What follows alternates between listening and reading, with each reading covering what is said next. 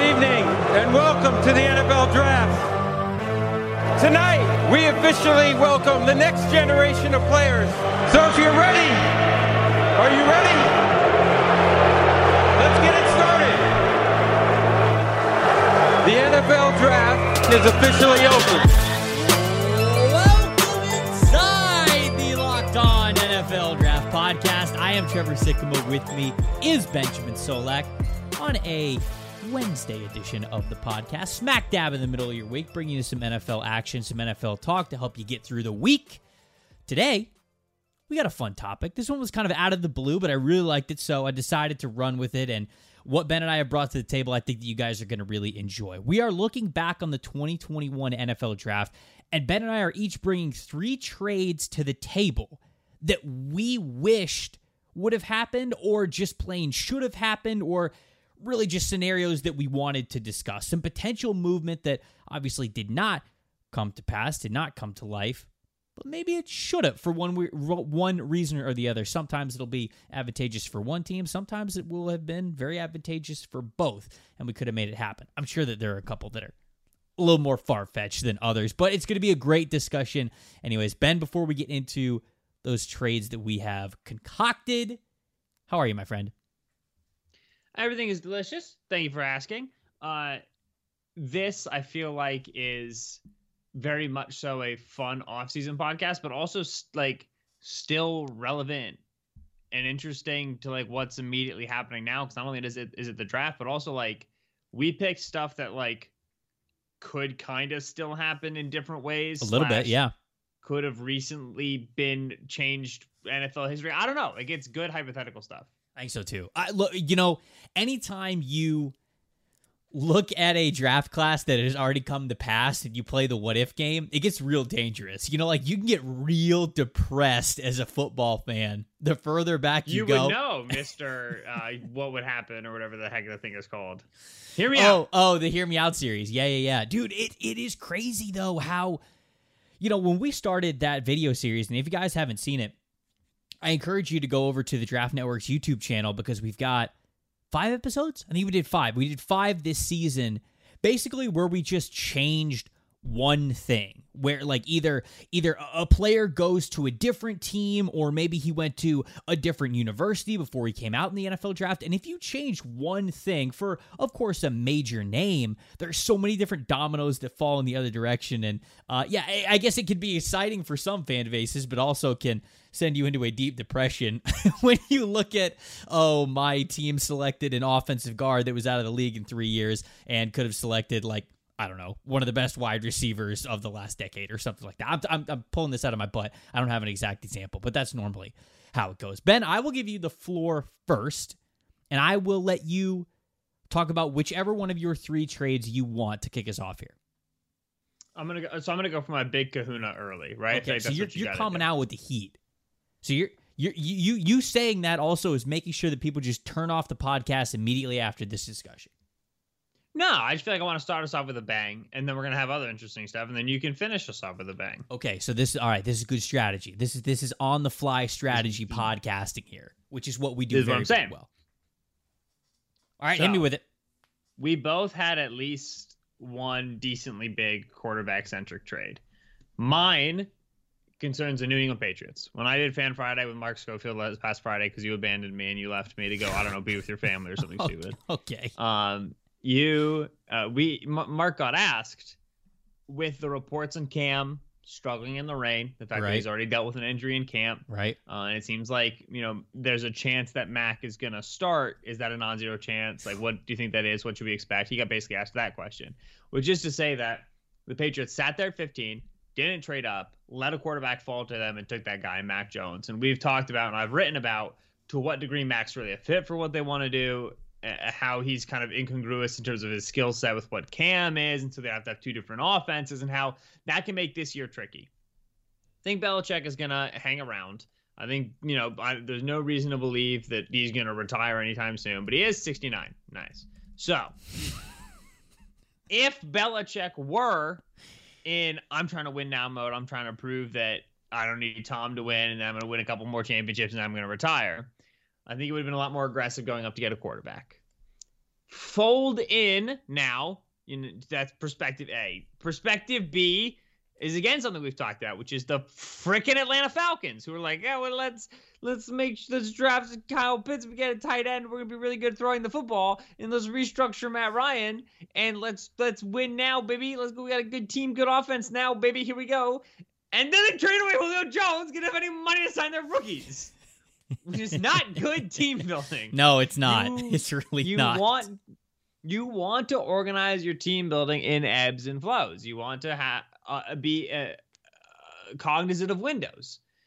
This is not what the Falcons elected to do when they decided to make some short-term moves like restructuring Matt Ryan, which makes it harder to move on from him, like drafting Kyle Pitts, but then trading uh, Julio Jones. Those first moves are short terms, and the Julio trade is obviously a long-term move. And so, we think now, knowing what we know, especially with the Julio trade, that we should get the Falcons out of four. And again, with the Patriots being more aggressive, maybe to, Yeah. to maximize now their winning opportunity. Uh, I have the Falcons trading back from four, the Patriots trading up from 15, uh, which would cost at least 15, 46 next year's first, and then probably another day two pick. Stuff that we talked about before during mock draft machine, uh, you know, simulations and whatnot. But you're talking about at least two firsts, second round this year, and then probably, especially if the Falcons are being more so future oriented, a second round pick next year. Uh, make that trade, and if the, the the top three remain the same, Trevor Lawrence, Zach Wilson, Trey Lance, then obviously Mac is still on the board for you at four, but also Justin Fields is. And I comped Fields to Baby Cam. That's what I thought was the best comparison for him in terms of the size, uh, the running ability. People like the Dak comparison, and I get it, Mhm. but Dak ain't built like that. Uh, Fields' build is really something else, and his speed at his build is something else. So that that that frame, that size, that arm strength, uh, that to me was all very cammy. Uh, and so I think now you've got a perfect Cam understudy to the point where if Cam is struggling to throw in the rain, he is struggling to grip the ball, and he does have injuries, you can put Fields in there in year one. And if you still want to stick with your Cam playing, 'cause he's fine, then that's okay. Fields is going to be able to learn a lot from him in terms of how to run NFL offenses with that particular skill set. So I would have liked to have seen that trade. I Yeah. think it would have made more sense for both teams on their current arcs. Yeah, I, there was the report that came out that the Patriots were in talks with the Falcons for the number four overall pick, and it was kind of a it was a deal that also had to do with Julio Jones, I believe was it was in the report, and it was it was uh, this mega deal that would have happened between the two sides, and obviously that didn't come to fruition. But it is hard for me to come to grips with the fact that the Patriots th- they were talking about moving all the way up to number four overall, and then nothing. Like they just stayed at 15. That's what was so hard for me to believe because as the draft continued to go on, as Justin Fields continued to fall lower and lower, I, it, I said to myself, I was like, man, how are the Patriots not moving up? How are they not getting aggressive? So it didn't even have to be at number four overall. I, I just couldn't believe they didn't move up at all because if they were having pre draft talk of moving to number four, they were clearly higher on Justin Fields, right? Because uh, everybody in the media. How much? How much pre-draft talk were they having about trading up to four? Well, I just remember that I I, I had seen a report of it. I, I don't I don't know how solidified it was. I just remember that like this was a this was a thing that was out there that they might be going for this. I don't know. Who knows? So this was just something that I remember reading pre-draft, but I, I think the main point to me is I was shocked at how passive the New England Patriots were when it came to this draft. They had eight picks. They lost their third round pick, so they didn't have that ammunition to move, but I thought that they were going to be a lot more aggressive in what was going on. Maybe this, maybe it was just a rumor. Maybe this was something that that wasn't actually true about what the Patriots were looking to do, and, and who knows? Because it's definitely smoke Right. screen season when you get all kinds of uh, uh, of talk weeks going up into the draft. So maybe this wasn't an actual thing. But all of this to say, I was very shocked that the Patriots were not more aggressive, as were you. So that's a trade that you said you thought should happen. My first trade also has to do with the Atlanta Falcons. I figured that we would probably get those out of the way at the beginning because this was such a turning point in the draft. Right. I would have liked to see the Falcons, and we know that this happened because this came out when I believe it was when the Falcons released their like post draft. Here's what happened on draft weekend video, or maybe it was just going off the Lions. The Detroit Lions tried to move up to number four. They called the Atlanta Falcons in a discussion that they had had pre draft to set the price, and they called them once again when the Atlanta Falcons were on the clock on draft night and said, Hey, here like the deal still stands. Do you want to do this? We don't know exactly what the deal was, but I'm sure it had to do with them moving from number 4 to number 7 so the Lions could go up and get what we believe is Penei Sewell because for as much as they might eh, may have loved Ja'Marr Chase, for as much as we heard in the pre-draft process that they really loved him as a wide receiver, that they thought he was a an impact takeover wide receiver one kind of a player, you saw the reaction in the video with the Lions of how pumped they were to get Penei Sewell. So Yes. I, I think that the Lions would have been trading up for Sewell. So they would have drafted Sewell at four. Chase would have still gone five to the Cincinnati Bengals. Kyle Pitts probably then would have went six to the Miami Dolphins. Agree. And then sitting at number seven would have been the Atlanta Falcons, and Justin Fields could have been there. So you could have moved back from number four to number seven, probably got a pretty hefty price, and still got Justin Fields. And I wish that that's a deal that they would have made because you would have been sitting there saying to yourself, we could be comfortable with either of these players because either Kyle, either Kyle Pitts is making to us, making it to us at number seven, or we're picking Justin Fields probably Kyle Pitts is getting picked at number six. That's what I believe would have happened. But still, you would have been able to get Justin Fields at seven. I also have another trade that could have happened with Julio Jones. I wish the Falcons, if they were going to deal Julio at any point, would have dealt him on draft night because you could have played with emotions, I think, of teams. And when I look at maybe getting more value than they actually got for Julio after the fact, which was just a second and a fourth round pick, I look at a team like the Baltimore Ravens, who are picking at number 27, selected a wide receiver, Rashod Bateman. Do a deal with Baltimore. Give them Julio Jones, and then you get a first round pick out of it before they're able to draft a wide receiver that they want to right there. Tell them, hey, you're in a winning window. You're going after a Super Bowl right now. Go get, like, we have Julio Jones. You could take him, just give us 27 overall. And I think that they could have, I mean, they might have swapped a couple of picks after that, but I wish Yeah, that would have happened. That, that would have been the way to do it for me. I, because I, we've talked about it on this podcast. It just feels like the Falcons' plans and how they went about this offseason were, were going in different directions. It was pulling you one way to win now, and then it was also pulling you the other way to set yourself up, up for the future. And sometimes those things can go together. It's not like you can do all of one and none of the other. Team building and good GMing is all about balancing those two things when you're in a winning window and when you're not. But it felt like the way the Falcons were doing it, they were taking away from each other. So I wish they would have gone into more of a rebuild mode because I think that that's where the Falcons are. I would have liked to see them pick up Justin Fields, and they could have done that clearly in a trade down. So I wish they would have done that. And then if you're going to deal Julio, deal it on draft night. Get more capital out of it. Make something happen at number 27. You know, you could draft a Teven Jenkins at that point, get another Yes. offensive tackle that you're very comfortable with, and then shoot. At number, uh, what were they picking? 40? I think they picked 40 in the second round.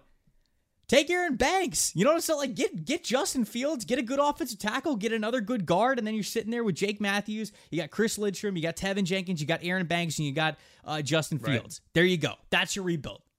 Mhm. I feel like that. if that I've would have said been it great for the once, I've said it a billion times. The Falcons' offensive line is bad, and the fact they didn't draft anybody for it is bad. They drafted Drew. Dalman, uh, and I think that I think the biggest hurdle the Arthur Smith offense is going to have to deal with in year one It's not going to be oh no Julio, oh and Kyle Pitts. I think it's going to be dealing with that offensive line because I'm not sure they're going to be able to do what he needs them to do. Yeah, I, they drafted Jalen Mayfield as well, but Uh, know, well, okay, so Jalen yes, Mayfield's maybe more- draft still- better offensive lineman, Right. I mean, J- Jalen Mayfield. For as much as I think that he, I I do have think that Jalen Mayfield actually has pretty good potential in uh, as an interior offensive lineman. He's still a project there, and I think that you could have gone to greater lengths to make sure you're fortifying your offensive line and get your quarterback of the future in there. That's what I felt like the Falcons should have done. So those are trades that I wish would have happened. Before we get to our next trades, Got to remind the people that Bet Online is the fastest and easiest way to bet on all of your sports.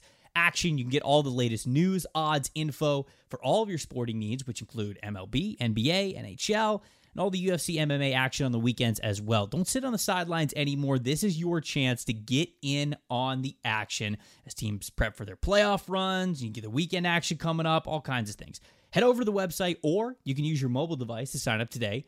Receive a 50% welcome bonus on your first deposit if you use our promo code locked on. All caps, one word, locked on. Bet online, your online sportsbook experts. More hypothetical, what should have happened trades for the 2021 NFL draft coming up after the break. All right, we each have one hypothetical trade down. I figured that we were going to get the Falcons involved pretty early on in this exercise. But Ben, what is your second trade that you wished would have happened on draft weekend? Firstly, I would like to, to emphasize that I'm not, I do not co-sign the Julio trade because I wanted, I'm, I want Rashod Bateman in Baltimore. I mean, I, sure, but uh, follow me here. You ready? You, you ready? You Okay. got your map out? You follow me? Yeah, I'm with you. Julio Jones in Baltimore. okay, you see, you make a compelling case now. Right, I didn't consider that. No, I just, I think Bateman will be very good for them, and then I think I get to be obnoxious about Bateman, who I love. And yeah, uh, this, go to Baltimore. This, is fair. maybe he goes somewhere worse. Ooh, but where does- also, like, Hold up, where does he go? Okay, can we play this game real quick? yes, wasn't there a rumor that there? I, if I'm remembering this correctly, I might be making this up. That if Bateman made it to Green Bay at 28, they were taking him. I distinctly remember that being a thing, like on draft night. Excuse me, to 29. I mean, that's where my eyes go immediately after that. You know, if Bateman's not going A- uh, twenty seven, April 28th. April 28th. Uh, per Dan Graziano and Je- and Jeremy Fowler of ESPN, Packers have done quote a lot of research on Rashod Bateman from Oh, Pro boy. Football Talk. oh boy, Ravens took Rashod Bateman at 27, thinking Packers would take him at 29. Okay, I accept. Never mind. Baltimore, oh, and then my son Rashod Bateman down to Green Bay, and he becomes the next Davante Adams. Thank you. Rashod Bateman and Davante Adams. Oh, it might be enough for Aaron Rodgers to stick around. I, I like it. Yeah, which big brain plays, humongous noggin plays. You Yeah, ready which is this? what this co- podcast is all about.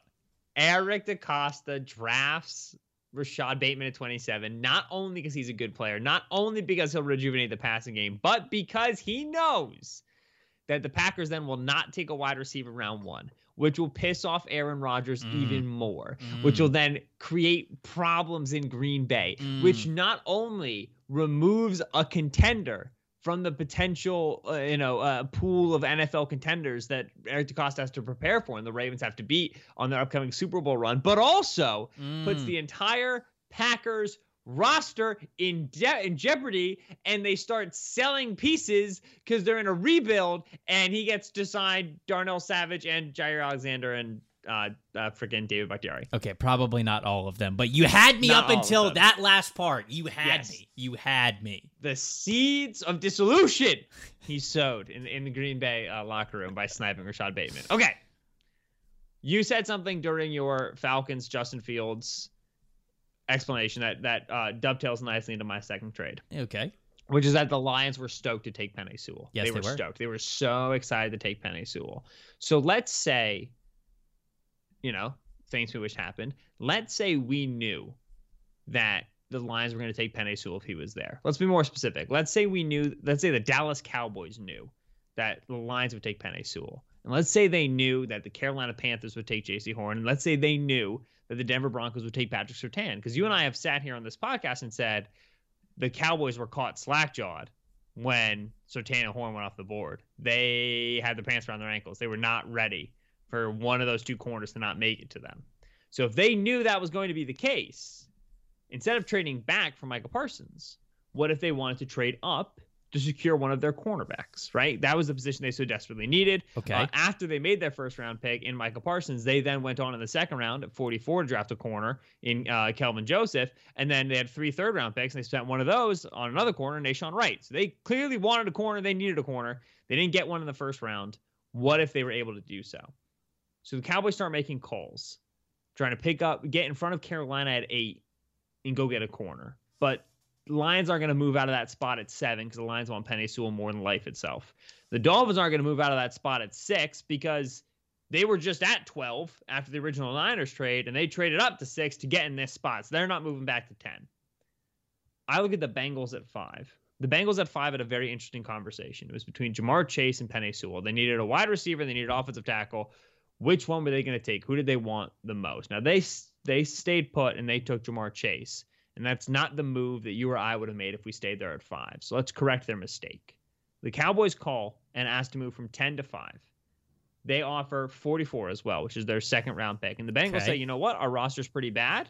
We're happy to do that. It's worth noting that the Bengals, who had pick 38, I want to say, ended up trading that pick back uh, with the New England Patriots. And Yep, they moved back they to 46 when they t- take Jackson Carman. So they were willing to move around and recoup some capital. So Bengals move back from five to 10. Now, you say, okay, well, who lands for the Bengals? Watch this.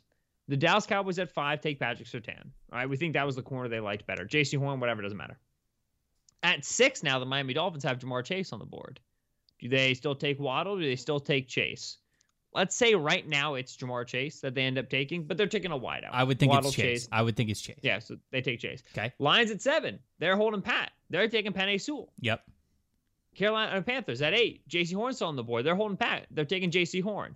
Now you're Cincinnati. You're sitting there at ten. By by the way, just Oh. so just so everybody knows, in the Carolina Panthers post draft video, Matt Rhule did a little like our five players that we're targeting at number eight, and he had Jaylen Waddle there below Jaycee Horn. So I agree. I do think Right. that Jaycee Horn would have still been. Now, uh, of course, there's the they're not going to put anything out on the video that would have compromised their. Okay, yeah, like I, like I get it, but I genuinely do think that they would have picked Jaycee Horn over Jaylen Waddle. I still think that that would have been the case. Right. I think that's the case as well. And so now at Denver, the Denver Broncos have, have nine, and then you're the Bengals sitting there at 10.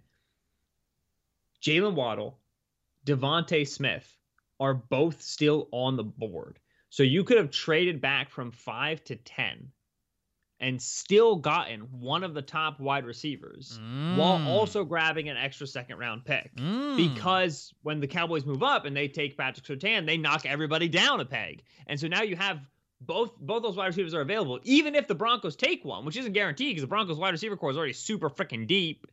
You get at least one still left on the board. Rashawn Slater, who maybe was not in range for you at five, is now in range for you at 10. He's going to go three picks later to the Chargers, so it's not unreasonable you can take him. So you can solve your Chase Sewell problem by passing on it, not unlike I did last podcast where I did not want to pick positions before you did because I couldn't make a decision. You move back five spots, you get an extra second round pick, and you can still get a top wide receiver. You can still get a top tackle. And now you have more ammunition to fill whatever spots you didn't fill later when you get to pick twice in the top of the second round. So if the Bengals were honest about their team situation, they're probably taking Sewell at five and not Chase. But if they're even more honest about their team situation and acknowledge that they're not a very good roster, you're able to move back. You can still target top wide receivers. You can still target top tackles because both those positions were deep enough. And you get an extra second round pick. Meanwhile, the Cowboys get the corner that they need. Everybody's happy. I love it. It's great. Yeah, man. I mean, I, This I- this is a good example of like if we knew, but we didn't, and that's why the Cowboys then got hecked. Of course. And then the DeVonta Smith trade happens. um, yeah, they got heck and hecked. my thing to add on that because I had like an added trade, but I didn't want to make them all about Justin Fields. Was that the Philadelphia Eagles were trading up with the Dallas Cowboys to number ten to actually draft Justin Fields and not draft DeVonta Smith? But either one doesn't really count. I actually really, I, Right. I, I, I love that one. I love I how you walked us through. this, but if the Broncos don't have Surtain and Jaycee Horn on the board in this instance, do they take Fields at nine? That's what I'm talking about. Ooh, hoo, hoo. I mean, that, that's what I'm saying. Man, the reality that we make is so much better than actual reality. Reality can be whatever I want it to be. All right. You and I Shout need to Thanos. find the reality stone. What's the, the reality stone is the ether, right? So we just got to kill the dark elves and then find Natalie Portman and then just she gets the ether and then we'll just use her to make reality whatever we want. I don't a think greatly it works that way. underused meme is the reality can be whatever I want Yeah, Thanos meme. I love hitting an extremely unreasonable take. There's like a athlete quote that makes no sense, right? Gold, Golden Tate uh, was just talking about teams he wants to play for. He's still a free agent. He was like, "I'm like a fine wine. I, uh, I, I, I, I've gotten better as I aged. I haven't been a problem in a locker room anywhere I've gone." And just hit that with reality can be whatever I want. Golden Tate, you're lying. These are this is not true. None of it's real. Hey, it's true to him. Reality can be whatever he wants, man. It can't. It can't be. The next trade that I'm looking at, it's not as in depth. It's not as much of a waterfall. But I did look at the Indianapolis Colts, who were sitting there at number 21. I wondered if if Chris Ballard was going to get aggressive in this draft. He obviously did not in the first round because he stayed at 21. They selected Kwity Paye, the pass rusher from Michigan, but they weren't too far away from getting Jaelan Phillips, who I think is clearly the higher talent. I, I really do. I think that Jaelan Phillips and everything that he brings to the table put him uh, ahead above what Kwity Paye was as a prospect. Now, we've got to get up to 18, right? Because they're picking at 21. Dolphins selected Jaelan Phillips at number 18. So where what are the areas in which they can trade up? They could move up to 17, but I, I don't know what the Raiders are ever thinking. So who knows if they would have even wanted to move back to 21 because you did have the Washington football team. Miami could have potentially taken an offensive lineman. I guess the Giants could have as well. So you just never really knew. So the Raiders maybe don't take that deal. Arizona Cardinals, though, I look at number 16. They didn't have a lot of draft picks going into this. Remember, this was a team that only had five draft selections going into the draft. They stayed and selected Zaven Collins, the linebacker from Tulsa but I think that you might have been able to convince them to move down to 21, thinking that there was a chance that Zaven Collins still could have been there. Plus, they would have been able to hmm. get some extra draft capital, mainly a missing third round pick that they didn't have. Indianapolis could have easily given them their third round pick, which they had. And if you look at the draft chart, like the draft value chart, which is not law, but it gives you a, a good idea of where we're thinking here, those would have been the around the 200 points that it says in the chart from 21 to 16. So 16 is worth about 1,000 points, 21 is worth about 800. So an extra third round pick, that would have been an easy 200 that you could have made up right there. You move up, get a better pass rusher, and it really doesn't affect Indianapolis's draft class too much after that. It's not like I, I don't think that they're really missing out. Uh, on a lot after making that trade. So that's one that I would have liked to see Chris Ballard get a little bit more aggressive. I feel like Chris Ballard's more of a trade back guy than a trade up guy, but would have liked to see him take advantage of popping up a couple of picks with a vulnerable Arizona team. When I say vulnerable, I mean they should have been looking to move back, give them a deal that they like, and go up and get uh, a guy who I thought was a better pass rusher.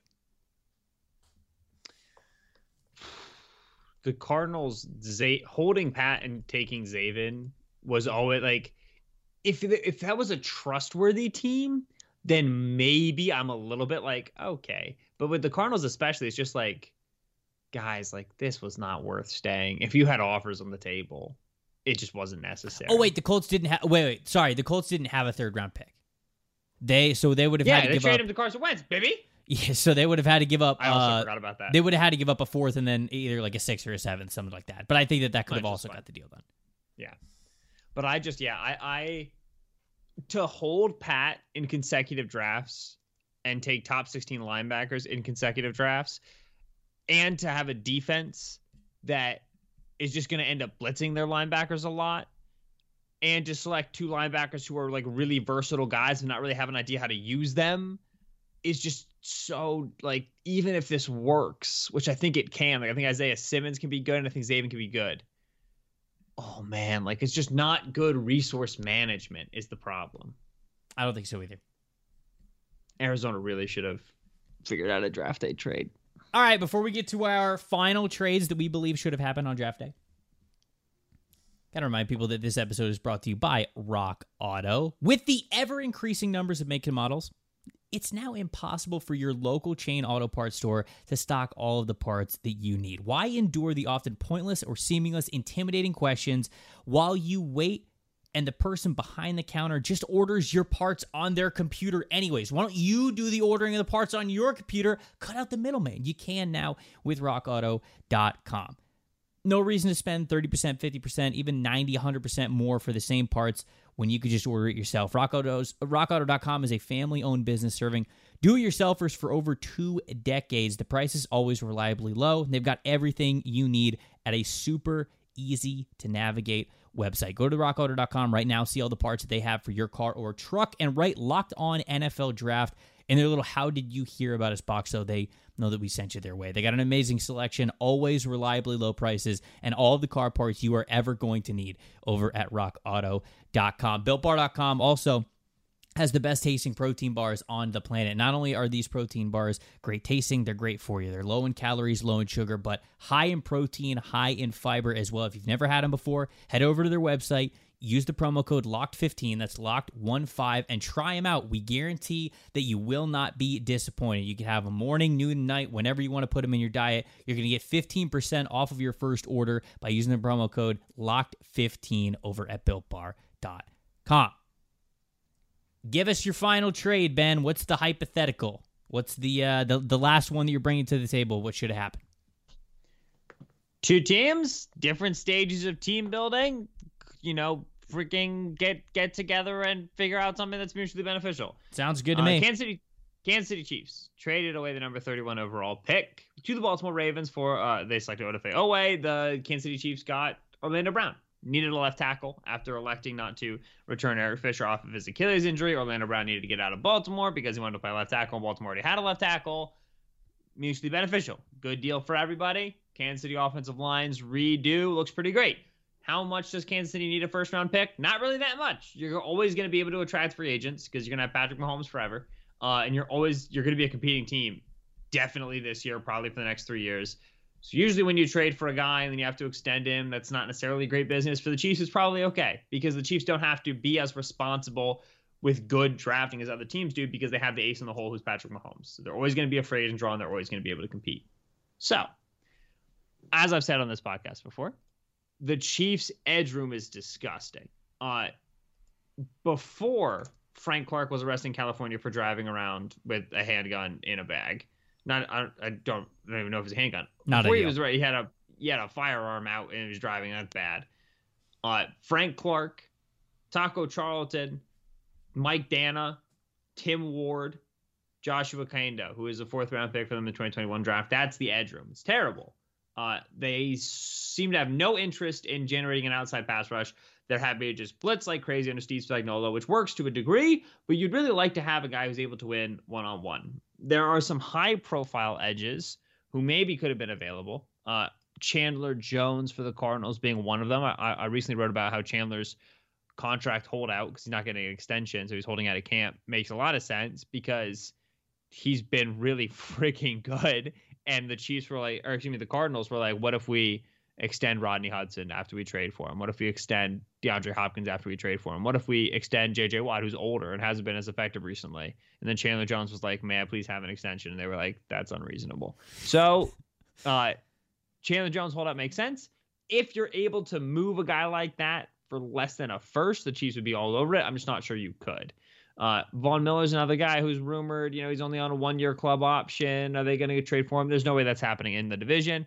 So I had to go outside and go for a little bit of a lower level edge in Derek Barnett, who plays for the Philadelphia Eagles. Derek Barnett is currently playing on his fifth year option, uh, which means he's due over 10 million, but it's all base salary. So if you gave him like a two, three year like extension, I should say like a two year extension, so it was a three year deal uh, you could get that money prorated pretty easily, just convert it into signing bonus, and you could get him on like a three year, 15, three year, $18 million deal, which is a fine number for somebody like Derek Barnett.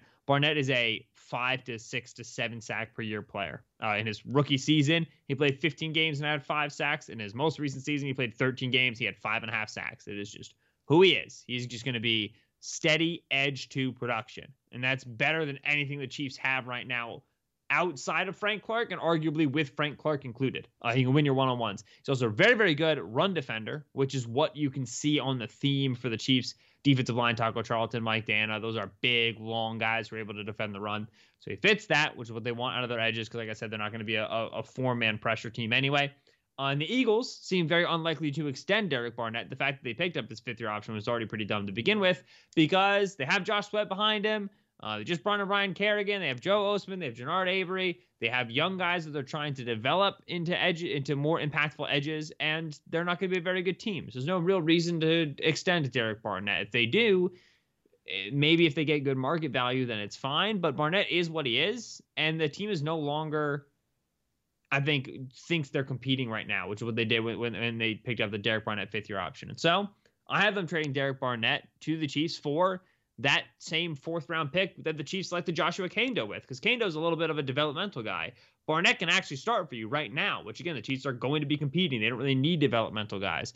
That was the last compensatory selection in the fourth round, pick 144, which the Chiefs used to select Kaindoh, which if Derek Barnett left Philadelphia and signed a three year, 15, three year, $18 million deal somewhere, he would maybe recruit recoup a fourth or a fifth round compensatory selection. So you get your compensatory selection a year early, and you don't have to worry about signing contracts in free agency that might cancel out that compensatory contract.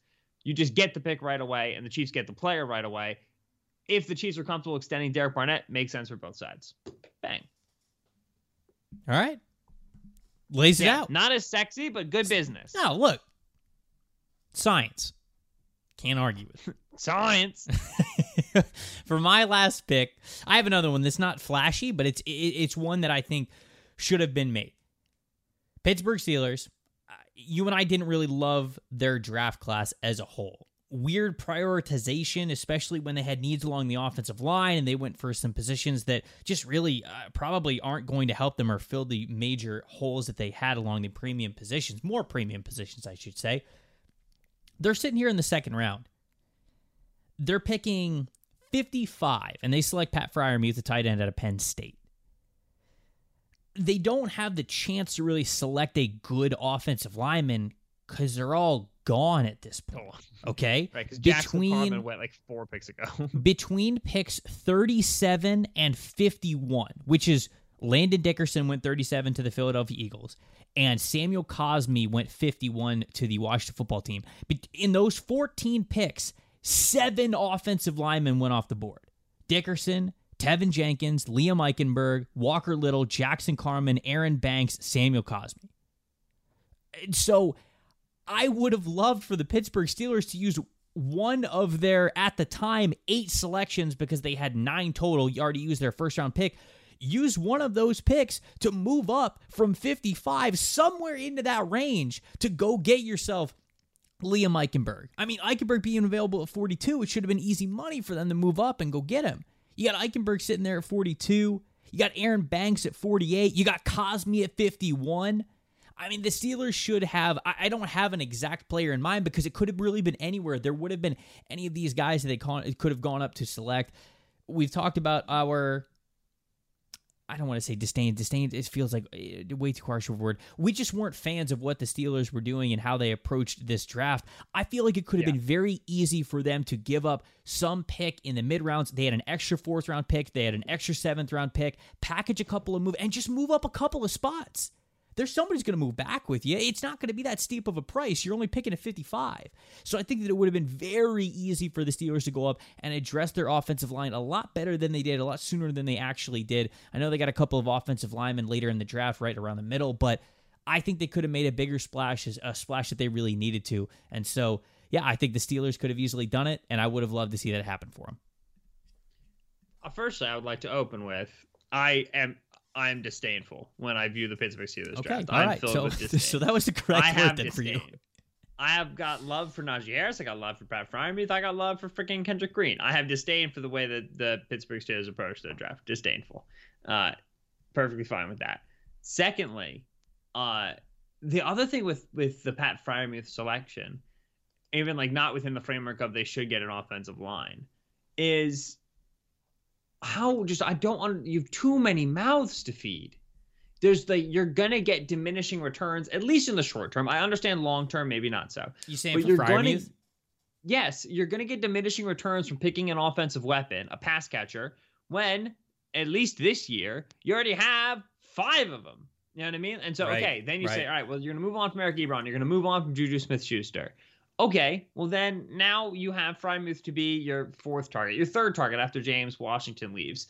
You don't need to be taking that player at 55 overall two years in advance. Not when you have Not offensive necessary. line needs. It's okay. No. Right. And and too much is going to happen between now and then to be like really confident in that arc. Right. You know, and, right, right. we've talked before, like tight ends take a while to develop. And so if you really want to prepare for your post Ebron life, that's fine. I get that for sure. But that's where, right, you start to fold in and say, but this team has other needs. You know what I mean? So yep.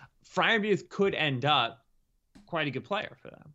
Uh, and that pick could look good. It's just it's like the the Cardinals and the linebackers. How you want to be allocating your resources. This to me just feels uh, needless, right? It's not the the top priority. It's it's a luxury you cannot afford. It's also a little bit of a a little bit of what we talked about with the Falcons, where they're kind of going different directions, right? I mean, like you got Ben Roethlisberger, and he's got one, maybe two years max left for you.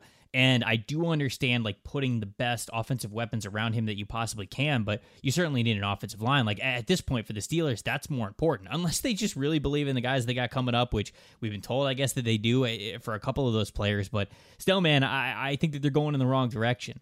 I think that even if Pat Freiermuth really breaks out, like you said, in two, three years, whatever it is, uh, they're going to be moving on. Like they're going to be on the new. I don't want to say new regime because that makes me that, that makes it sound like I think Mike Tomlin's going to be gone. They're going to be on to the next chapter. Like Ben Roethlisberger is going to be gone, and it's going to be a rebuild. Like they're going to be finding out what their identity is after Roethlisberger. So I, I don't even think that it really helps them for where they currently are. This is a move that I, I don't think really needed to be made unless they just think that Freiermuth is the next George Kittle or something. So I, I would have definitely right. gone offensive line here. That's one that I really wanted to see happen with the Pittsburgh Steelers.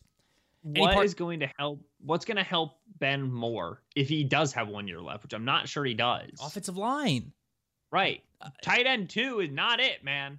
No, no, no quarterback's ever been saved by tight end two. I think that people would say like, "Oh, what do you expect a rookie offensive lineman to save Ben?" And I I get that argument. I get that point, but you still have needs along the offensive line. That still to me is more important than tight end 2. Yeah. Those are my thoughts. You know, but that's just me. That's just me. That's just my opinion. It's just that a player that's going to play 100% of the snaps probably matters more than a player who's going to play 30% of snaps. That's just me.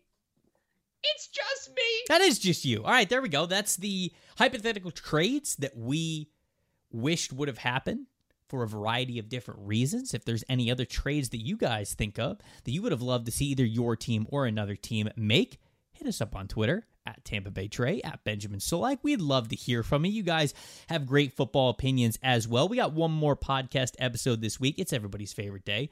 It's Fan Friday coming up at the end of the week. Make sure you are hitting us up at our Twitter handles right there to get in on the show. I'm going to be sending out the question and answer form on sometime on Thursday. I it just uh, it'll be sometime on Thursday, either morning or night. And then you could hit me up on Instagram as well at Tampa Bay Trey. You can message me there if you got a question and you don't have Twitter, or of course if you are in the TDN Premium Slack, I'll see all your questions there as well. Until then, you guys keep it locked right here on Locked On NFL Draft.